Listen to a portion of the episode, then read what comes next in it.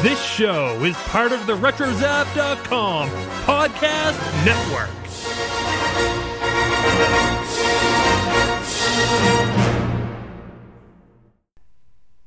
And welcome everybody to a comics episode of the AnimaniCast.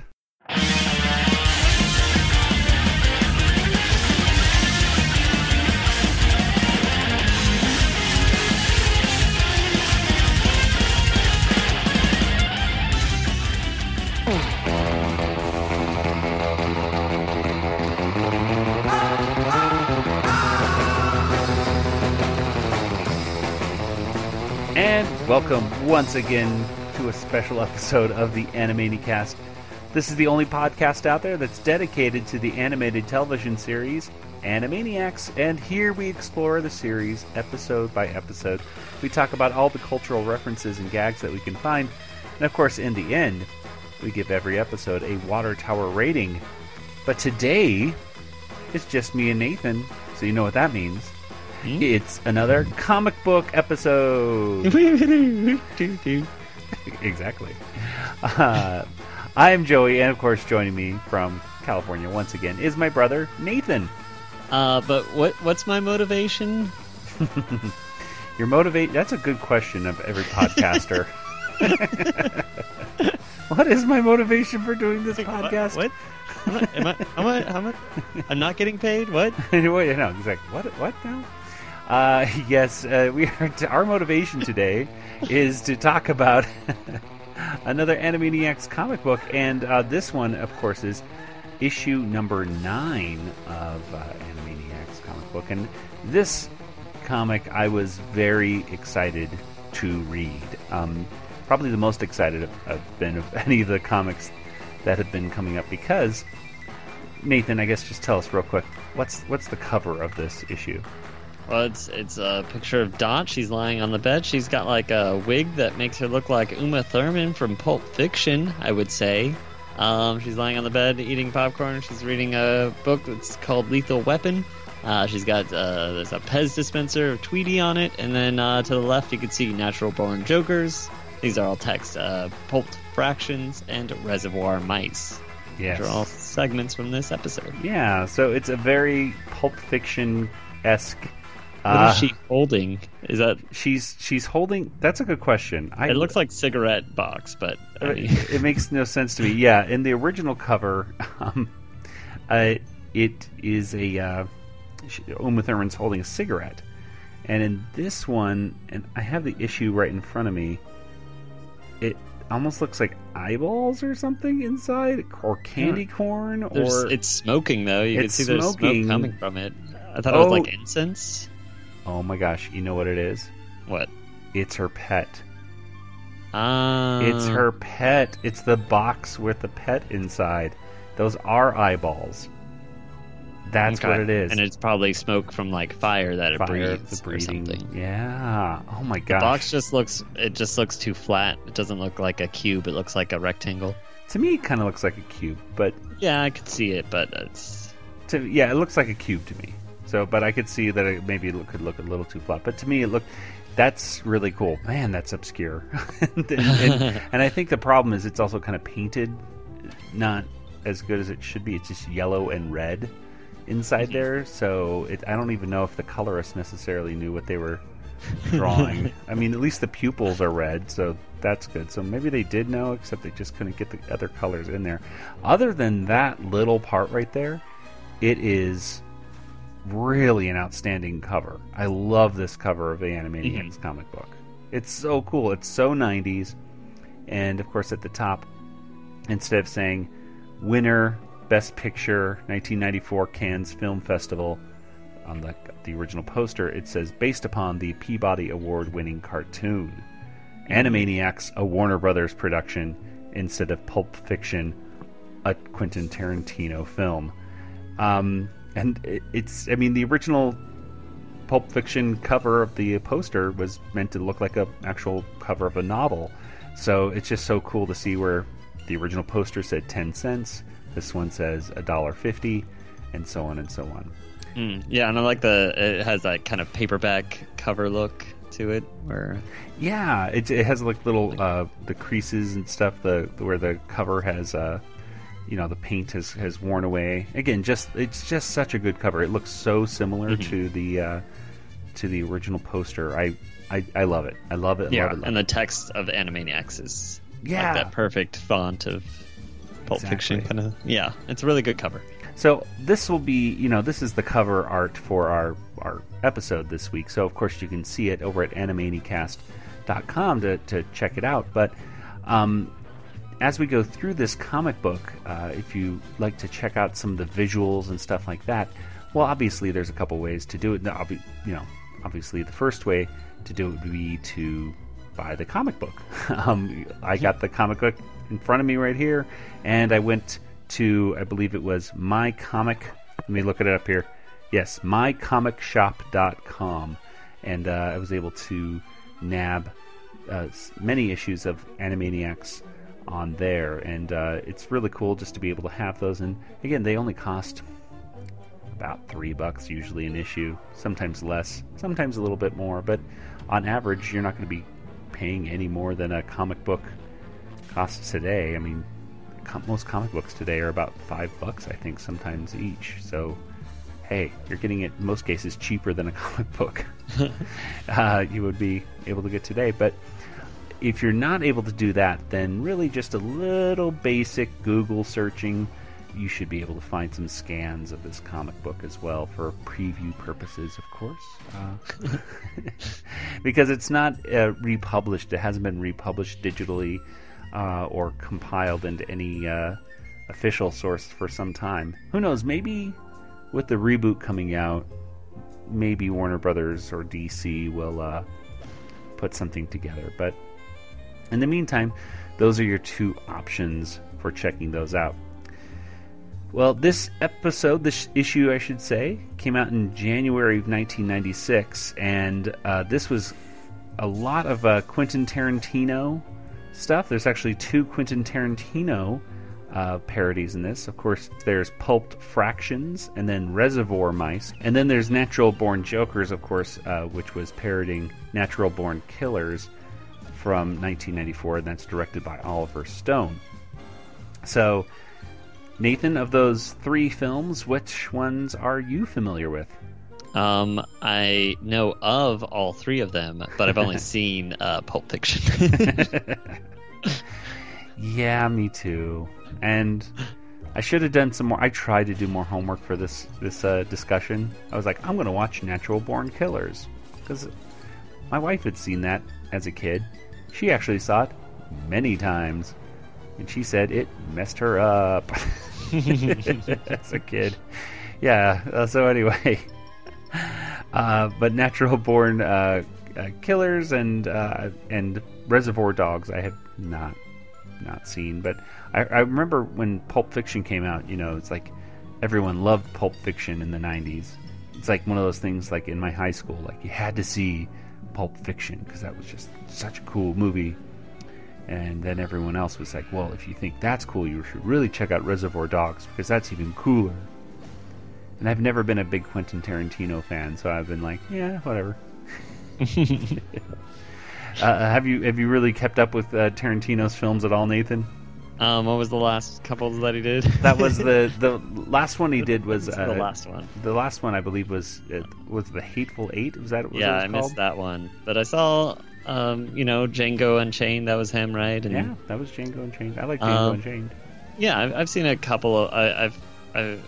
I think I've seen, since like Kill Bill, I think I've seen all of them. Okay, so yeah, like Kill Bill except a lot. Yeah, exactly. All right, well, even though we're not Quentin Tarantino fans, we are Animaniacs fans. I mean, like, I don't dislike Quentin Tarantino. I enjoy his. Yeah. I don't know. I don't want to insult the fans by saying I'm a fan, or insult the fans by saying I'm not a fan. I'm just saying you have enjoyed the films that you have seen of Quentin Tarantino, and so have I.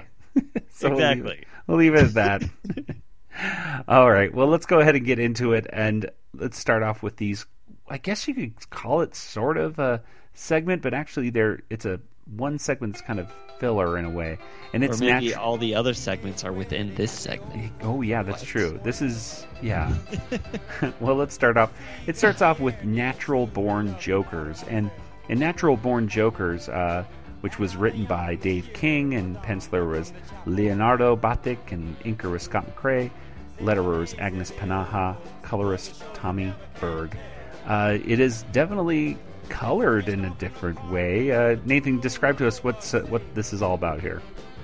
So Natural Born Jokers, are we just talking about the first part of it? Yeah, I guess we could talk about the first part, because this is like the first part of this thing. Exactly. So we have a reporter, and he's talking about the worst jokers, I guess. The worst jokers, yes. And you would think it would be Joker from the Batman series, but no.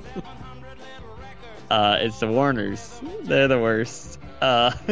Because they keep doing pranks. For instance, they're going to shoot a pig in the air. And I think that's the end of the segment. That's it. They're like, watch them shoot this pig up in the air. This guy kind of looks like a Geraldo Rivera type.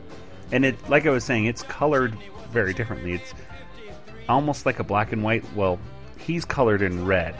Mm-hmm. And then whenever they're showing the Warners, they're shown in black and white with their red noses. And when I first saw them loading this pig onto this barrel with a plank on it, at first I thought, oh, they're just showing them a clip from one of their old cartoons. But as we'll see in a few moments, that is not the case. Yeah, I guess they do interview three people too that about the Warners in this little section. One of them's clearly Yakko with a beard, and then one Slappy Squirrel. And do you know who this third guy is? Is that not at all character? They do interview some people about them, and they say, oh, you know, Yakko with a beard says, what did he think about? They're mad, bad, and dangerous, but I kind of like them. And then Slappy, who is colored totally incorrectly. Yeah, it's and weird in fact, colors. Yeah, and in fact, for whatever reason, her and then the other guy are not colored with the red either. Like, they're colored with a blue background, and she says, hey, get that camera out of my face. Sheesh. And then this weird guy with a man bun and a huge beard, almost looks like Santa with a man bun, says, Yoko and who? Or Yakko and who? Is this for TV? I guess he's like he's an old prospector? I don't know what's going on with this guy. I don't know. Yeah, I was just like, Santa. And then and it is weird that the host right here named Wade Wail, W-A-I-L, Wail, is hosting this show called American Animaniacs. Almost like an Inside Edition kind of guy. And I know that the actual show Natural Born Killers has shots very similar to this, you know, filmed in a very black and whitish artistic style, and it looks like they're really trying to go for this in this original segment, you know. Like the way that the angles of Wade Wail are totally at weird, you know, 45-30 degree angles at times. He's, you know, the position of the camera is all over the place. So it has a gritty sort of feel to it, but not very funny feel to it. But that's the first part right there of Natural Born Jokers. Any first thoughts here, Nathan, on the first quick segment? It's only 2 pages long. Yeah, I'm excited that it seems like this will be a whole thing, I guess. I'm like, oh, look, they're making a whole story out of a thing. Yeah. So it's yeah, exactly. It's the first time where everything's trying to be connected, tied together. Yeah. Exactly. That's cool. Well, then we get into Pulp Fractions, and now I'm like, all right, here comes the Pulp Fiction parody. Basically, starts off with the Warners, and they're running away from Ralph once again, and you know, Ralph's going to get him. He says, I'm going to get you, rotten kids. And they say, yeah, well, you better watch out for that bloated, overweight pig before you nab us, Ralph. What bloated, overweight pig? Oof. And the pig lands on him. This is the pig that landed on him after they shot him up in the air in Natural Born Jokers. Oh. I did not catch that joke the first time I read this comic book. It's like 2 pages later. Yeah, exactly. And the style was different, and I just thought they were cutting away to a different story, and I had no idea why a pig was landing on him until I read it again, and I was like, oh, that's kind of clever. But they are basically running through the Warner Brothers lot, and they find out that this director named Quentin Tarantino, who is Hollywood's hottest director, is going to be shooting his first film for the studio. And the Warners say, oh my gosh, we really want to be in the film, we'll star in it. And Mr. Plotz will not have this. He tells Dr. Scratch and Sniff to take these kiddos out of there. And it turns into this big thing where the Warners are basically trying to get into the movie each time. The 2 stars of this are parodies of Bruce Willis and Uma Thurman. The names of the stars are Bruce Biceps and Uma Thurmis. Perfect. But it's kind of the typical, stuff we've seen from some Animaniacs cartoons. Just every time they say, okay, get these kids out of here, and then they jump in and they say, make them laugh, and they say, hey, get out of here, and they jump in again and again. Bruce Willis's character, what's this guy's, Bruce Biceps, he cries a lot. To me, I was kind of looking forward to seeing a John Travolta parody myself. I don't know about you, Nathan. Yeah. Because Bruce Willis, while he is in Pulp Fiction, I don't remember him sharing many, if any, scenes with Uma Thurman. Yeah. So. I'm guessing maybe they were in a scene together. I don't know. It's definitely not the 2 iconic characters you expect to see in a Pulp Fiction parody. They had separate stories. Yeah. They really didn't have a. Yeah. Exactly. So I was like a little disappointed that there's no John Travolta stuff in there. But anyway, a lot of this stuff is taking place in a diner, and it has almost nothing to do with Pulp Fiction. Again, just a little bit disappointed that it didn't really have anything to do with it. I mean, there is a diner scene in Pulp Fiction where there are robbers. They weren't true. Uma Thurman and Bruce Willis playing the robbers, but I will give them that. So that's it. So a confusing part right here, Nathan. I don't know about you, and not about confusing. I think they were trying to make a joke, and it just landed flat for me, at least.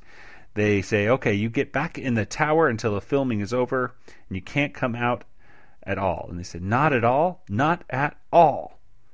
And then Wacko says, but that'll be weeks. What if we have to go to the toy? And they put their hands on his face and say, you can't say that word in a comic book. Yeah, you never know if impressionable grown-ups might be reading. So the word toilet you can't say in the comic book. This coming from... Why would he not be saying potty, too? It's exactly. Well, that's why he never says, I have a toilet emergency.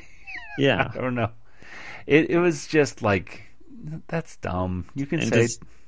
To say toilet is a bad word. I know. It's like, really? Thing. It really was just confused. That was why it was confusing. I'm like, the word toilet is a totally acceptable, clean, like... It's not a dirty word to say. I have to go to the toilet. To take a, and then cover his mouth. Right, exactly. I have to take a cover that up. Not toilet. Exactly. But that's the thing. It's like they could have taken it in a much funnier direction, which would be even just slightly risque. Like you don't know where he was going to say to take a, whatever. Like that's what you're right, Nathan. They should have said take a covers mouth, because at least I could cover. I could fill in the blank with a lot of words. Wow, that was risky. Yeah, exactly. Like what? But they didn't. Oh well. So anyway, they climb up the water tower. Eventually, they do get out of the water tower once again, though, because they do a parade to distract Ralph, right? And one of the parade people looks like Marita, the hip hippo. Mm-hmm. They slam a mallet down on Ralph's head, which I thought was a little out of character for the Warners. like yeah, for it was Wacko. Kind of like an overkill thing. Like they had distracted him, and then the joke is that they just ended up knocking him unconscious anyways. So yeah, they didn't need to do a parade. But to me, it's like I've never seen Wacko actually hit Ralph with a mallet. I don't know. It was a very small thing. It's only one shot, but still, it was like I expect Wacko to do that on, I don't know, Mr. Director. It's totally hilarious. Somehow when he does it to Ralph, who's just dumb. It's not like he's a mean guy. He's just dumb. He's just doing his job. He's just Wacko. Doing his job. And you were already free. Like, you're out of the tower already. He was already looking. Ralph was already looking the other direction. He's enjoying this parade that they put on for him, and he has to hit him on the head. Oh well. Anyway, they go back into the movie set, and they ride this wave of water into the Quentin Tarantino film. And this time they're doing a bank robbery scene or something like that. And they jump in Tarzan outfits and ruin the scene once again. I'm just kind of skipping over some of the lame jokes in here because really verbally there's not much to talk about. But at the very end, it gets pretty weird.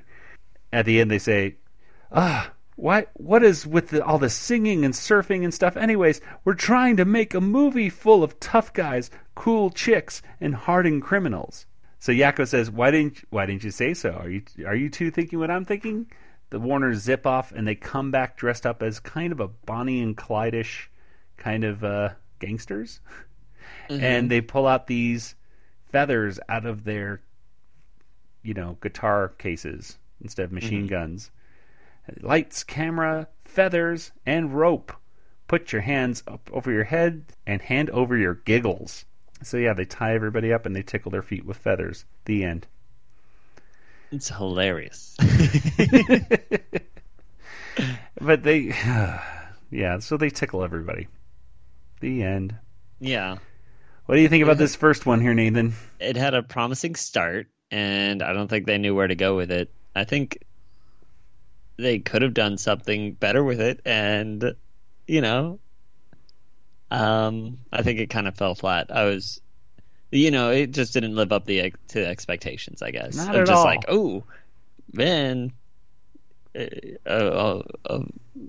Pulp Fiction, parody is gonna be pretty funny, No, not at all. It just really fell flat. Yeah. It especially after that cover that was so spot on, you thought, oh my gosh, this is going to be a great issue parodying at least some aspect of Pulp Fiction, but really it didn't parody anything from Pulp Fiction, really. It didn't have, it really didn't have anything to do with, it could have been any movie, you could have replaced these actors' names and the director's name with any other, it could have been anything. Could have been anything. So, and then the ending just kind of falls flat of just like, we'll just tickle him and that's the end. It's like those Saturday Night Live sketches. It's like, end with this. Yeah. It's like, we don't have an ending. Just have them do that. So anyway, let's just move on. There's a middle segment right here, which goes back to the Natural Born Jokers thing. So Nathan, why don't you do the honors? This time, since it's only a couple pages, why don't you be this... Okay. This host, Wade Wail. He has the same thoughts that we do. Okay, so here we go. He's talking about the last segment. Terrible. I'm sure you'll agree, as these people do. We spoke to some of the victims of the Warner siblings. Sir, you're the CEO of the Warner Brothers studio, yes? What? This is Mr. Plotz, by the way. That's my Mr. Plotz impression. What? It's really good. Thank you. I deny everything. I did my best to control them. Everyone knows that. I have to go. I need a quiet nap somewhere. And the nurse who looked after them. What did she have to say about them? And what of those of the front line of danger? We asked one of our brave law enforcement officers for his thoughts. Well, oh, that's terrible Ralph impression. Try that again.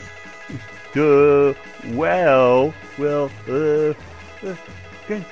you give me Pamela Anderson's autograph? Finally, we asked the opinion of a respected psychiatrist.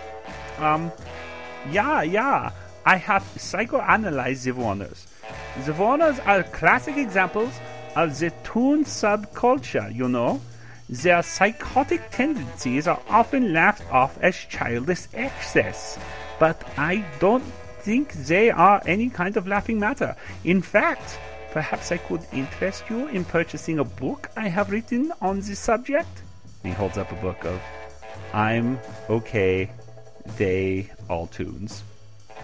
Or They're All Tunes. I think it's parody of I'm Okay, You're Okay. Yeah, Anyway. To add to this horrific story, we've discovered that the Warners don't always work alone. Footage obtained for us from a private source will show us their partners in insanity. And it's a picture of Pinky and the Brain. And the Brain is... You barely see the Brain's head. Yeah, the Brain's head. So yeah, not a very good mugshot of the Brain. Well, that's when we get into our next segment right here of Reservoir Mice. And Reservoir Mice was written by Dave King. It was a penciler was Walter Carzon, inker Scott McCrae, letterer Bob Panaha, colorist Joe Mignot. Nathan, what happens here in Reservoir Mice? Well, Pinky and the Brain star in this, and they try to take over the world. And that's pretty much it. Well, it's true, but how, Nathan? How? Oh. So we start off, they're standing by a lake, and they're like, yes, the ducks are laughing. And they're like, yep, they're laughing. We did it. We finally are going to take over the world. And it's like, well, the ducks are laughing. And it's like, who think this all started with that silly question? And then it's Pinky asking, what do you want to do tonight? And Brain says, try to take over the world. You know, the same thing we do every night. Yeah, let's talk about that real quick. He says, you know, this all started with your idiotic question. So we're about to go into a flashback segment of how these ducks were laughing. They just reuse the same couple panels. They've done this the past few times of what do you want to do tonight, Brain? Same thing you do every night, Pinky. Try to take over the world. They color them differently, but to save a little time and money, they just recycle the same two comic frames. Kind of interesting. I mean, it is a really cool... We've talked about it before. Yeah, that brain face. Yeah, that brain face. When he says try to take over the world is intimidating, and it looks just almost evil. I like it a lot, but I kind of wish they would use something else because it's like, whatever. Anyway, what happens for the rest of the story, Nathan? So Pinky, we start off, this is in the flashback, I guess, still. So Pinky's watching TV, and he's watching the Capitol. He's watching some people in Congress filibustering, and he thinks it's hilarious. Meanwhile, Brain's working on a laughing serum using helium. And Pinky's like going off on this joke, and Brain's like, stop, are you pondering what I'm pondering? And so he just realized that he can use this laughing serum on the fools from Capitol Hill. So he's going to poison the water supply with this laughing serum so that all the politicians will be laughing and no one will take them seriously and they won't be able to get anything done, I guess. So first, though, he's going to need some help getting the... laughing serum into the water supply. So he goes to a bar, I guess. It's like a... How would you describe... It's like where the scum and villainy in Wretched Hive. Yeah, except it's isn't it a parody of like Jackrabbit Slims from actually Pulp Fiction, I believe? I'm guessing. I haven't seen the movie. I think they name it so, like in some point. But this is where they meet the Reservoir Mice. They call it Jack Mousy Slims. Yeah, there it is. Yeah, favorite watering hole of the criminal element. Mm-hmm. And they meet these three mice. There's just mice everywhere in this little, very kind of fancy place. There's like candelabras or something on the walls. Yeah, some people look like they're just on dates in the background. It's not a very unsavory place. It actually looks like a pretty nice... There's tablecloths on all the tables. This place actually looks pretty high class. Anyway, what happens? Yeah. So there's three mice in particular who are wearing suits and sunglasses, and the Brain immediately walks up to them and tells them, I'm going to need your help. In layman terms, I want you to help take over the world. And they're like, why didn't you just say so? So they're all like, they're all kind of dumb, but like... and one of them looks almost identical to Pinky. He has one tooth instead of two. Yeah. That's the only difference. It's ridiculous that they decided to do two mice that look I think exactly. His ears are a little bit bigger. Yeah, it was I will never understand why they decided to do that, because there's out of the three mice, two of them kind of have round heads like Brain. I guess one of them kind of looks like Brain. Yeah. But it just seems to me like, why do that? Why have on the next page, page 23, that shows them walking down an alley, and Pinky and this other pseudo Pinky are walking next to each other, and it just looks like, well, there's goofy Pinky, and then there's like depressed Pinky behind him, because he just looks like he's moping or something. They gave him pink eyes too. Yeah. Okay. So they're trying to do as many little things, because they're like, man, like, I think the colorist is like, I got to do something, because these are impossible to tell apart. Yeah. So anyway. So they're gonna get the solution first. The Brain's gonna give everyone nicknames based on color. So there's Mr. White, Mr. Blonde, and Mr. Burnt Sienna, and then and Pinky's Mr. Pink, and Brain's just gonna be Mr. Brain. So they're moving this solution, and it's really heavy. They couldn't get a car, so it looks like they're just putting this on a roller skate, and they're gonna wheel it all the way to Washington D.C. Apparently they don't live that far, I guess, because at one point they're only 5 miles away. But first still, they run into a... Still, walking 5 miles on a little roller skate. You're going to be there in like a week. They get stopped by a police officer before they can get there. And all of them are like, it's for our sick granny. She watches too much game shows on TV. Yeah, the game shows on TV, sir. It's and then Brain's like, actually, we're just trying to take over the world. And the cop's like, oh, okay. I guess that's okay. You crazy mice are always up to something. I'm like, what? It just goes back. It just, they tried to do the joke where, you know, like Mr. Perkins, you know, where he's going to get all the gold. And, you know, again, it didn't work for whatever reason as well this time. I think mainly because he said, you mice, like, oh, you crazy mice are always up to something. It's like, yeah, I think usually it's supposed to be like they just don't believe him. Or they think he's a little person or something like that. But to think like, yep, you are a mice and you are trying to take over the world. Good for you. And I'm like, what? Good luck with that, mice. And then I didn't like that. I was like, it doesn't sound smart to be like, actually, my minions are lying. We're going to Washington. It just doesn't come out like... It just makes the Brain sound really dumb, like that he can't even like do a yes and. Maybe this is just saw the movie Liar Liar, and he has to tell the truth. And then he's like, "I did so good as a leader," is basically what he says after that. Yeah, well, it just kind of annoyed me. All right, he just rides the bottle. By the way, he's riding this bottle. By the way, all the mice are pushing him at all. Yeah, he just has them push him along. So anyway, that's when the other mice, when they're finally 5 miles away, they see a red balloon. Like, hey, that could help so that the bottle won't be as heavy. That's actually kind of smart. But they untie the balloon, and then they don't realize how light they are, and they get lifted up into the air. And they don't realize that they should let go, so they're just flying in the air. You can see that in the background as Brain's saying to Pinky that you'll have to push it the rest of the way, basically. And you can see a bird comes and pops the balloon, and they all fall to their death, I assume. Yeah, those three mice crashed to their deaths. It's kind of like a Sherry Bobbins kind of thing at the end of her. Yeah, there's Sherry Bobbins goes off in the background, and she's sucked up by a jet. It's basically... the same thing happening here. So now this is the part where it's just like, again, the first one, it's like, well, we got to get to an ending here. We're running out of panels. So this one I don't get. Like, so is this the water supply that they brought it to? Like, they were gonna test. Are they testing? Because they only have a bottle. They have a bottle of this stuff. And for some reason, why would they have to test it all the way in Washington D.C.? Couldn't they have tested it like? In the lab, well, where you tests...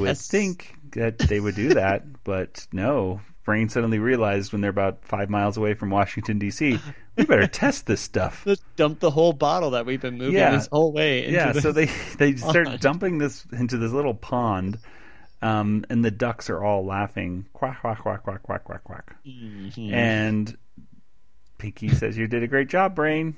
slaps him on the back. Brain falls into the lake, starts laughing, and says, "Oh, I forgot to make an antidote for us. Now I'm completely incapacitated, and we'll have to do something tomorrow night because we're going to try to take over the world." So something. Unless we can think of something funnier to do. Ha, ha, ha, ha, ha. And they didn't think of something funny to do this time. Let me tell you. Ha, ha, ha, ha. Yeah, that Pinky and the Brain was, it was just almost on the verge of getting pretty good, I thought. Yeah. It almost felt like that one could be adapted in a way. Like, I'd like to see, like, them team up with other mice and take over the world, but it just, maybe it was just because they didn't have the amount of space that they needed to really tell a good enough story. Yeah. It just felt truncated and incomplete. But that's that. Okay, well, we wrap up right here with an exclusive interview that the host right here, Wade Wail, has. This time he's going to sit down with the Warners, and they don't say a lot of funny stuff, but they certainly drive him crazy. They get in his face, and they tell him, you know, like Dot's like saying that, you know, he's cute, and then Wacko is asking for candy, and Yakko's kind of like twisting his words a little bit. Like he goes, "Tell us about your outrageous exploits." He goes, "I don't have any exploits. All my ploits are still ploits." Mm-hmm. Ha ha ha. Anyway, Yakko's also trying to pull off his wig, but he doesn't have one. Yeah, he very quickly goes insane. He just kind of says, "Heh, you little brats are driving me crazy. Ha ha ha ha ha ha ha ha ha! Whoop whoop!" And he runs off, and then technical difficulties happen, and the screen goes black, and then they go to commercials. Acme cat food at the very end. The end. That's the end of that story. Nathan, we're going to talk about we're going to talk about the little ads and stuff like that here in just a moment, because I think that's kind of cooler than some of the segments that they have in here. But. Let's go ahead and get to our Water Tower rating.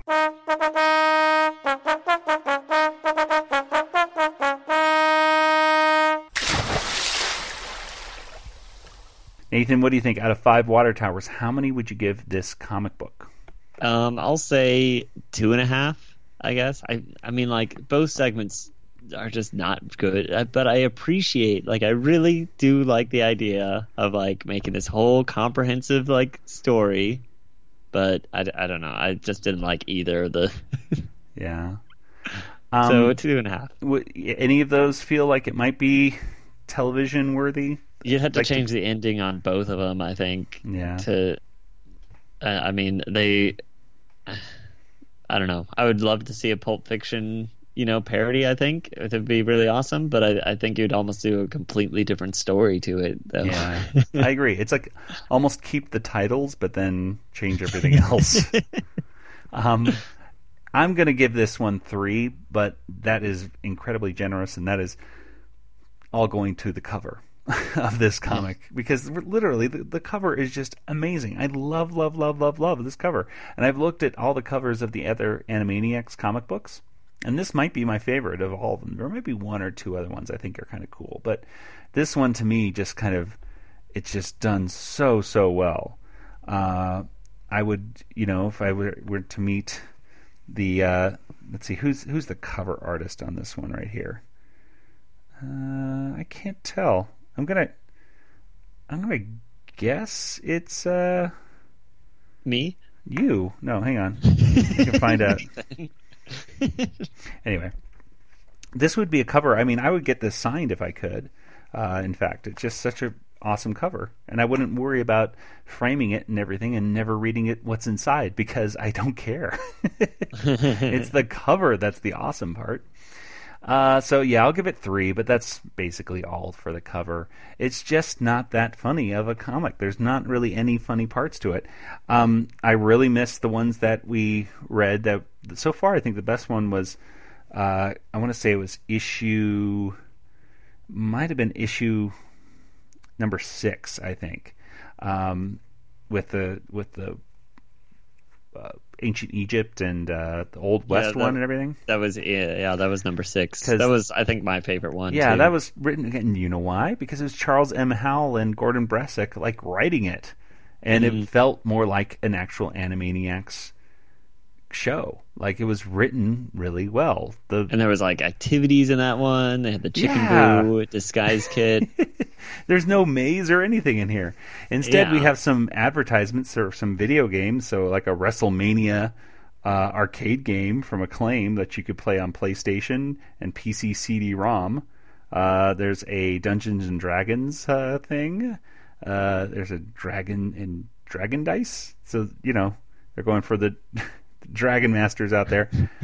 The coolest ad, though, has got to be the Honeycomb one, because I don't remember this kind of stuff at all. It says, "You've got the power to get up to $6 off Sega Pocket Arcade games." I thought that was $600. No, it almost looks like 600, doesn't it? There's no decimal point, just the zeros are smaller, so I would have totally gone over after the Post cereal company and said, "Nope, I want $600." But anyway, it was like all these coupons inside of Honeycomb to get these little, I don't know, they're like the Tiger Electronic games, but the Sega version of it. Yeah. There's a hockey game on here that some people might remember from Midway called Open Ice. And it was an arcade game, which I don't remember that at all. And then we just have some... there's a video game right here, Vector Man, which I don't remember at all. And that was from Sega. Yeah. I don't know. I can't even tell what this was on, I guess. Oh, it's on the Genesis. There you go. The ads are kind of lame, though. Yeah, they were like, they have another jeans one, and... Yeah. Oh, well. But... The cover's awesome, though, folks. Hopefully you enjoyed our discussion about this, though. But let's go ahead and next week we'll have... Well, we're planning on a few special ideas, but if we don't get to that special idea, we'll at least talk about another episode of Animaniacs, and Kelly will be back with us and everything, so yeah. Until then, Nathan, why don't we get to some contact information? Where can people get in contact with you online? Well, I believe I still have a Twitter account, Django FT, that's me. Awesome. And you have like over 50 followers now. Yeah, at least 51 followers. So. That is so amazing. So follow Nathan on Twitter. And as for the AnimaniCast, we're on Twitter and Facebook and Instagram. And of course, we're over at Discord. You can talk to me and Nathan about really anything Animaniacs or anything in pop culture in general by joining the Retro Zap Discord page. You can talk to us, you can talk to other RetroZap hosts from all the different podcasts that we have. Just join by going to discord.animaniacast.com, and that will basically give you the invite link, and you'll be able to quickly get in and have some fun. It's a great positive place, and yeah, it's just a lot of fun. There's always funny discussions going on, and just a lot of nice people there. So please check that out. Well, that'll do it for this week. So, for Nathan, this is Joey saying, good night, everybody! Good night, everybody.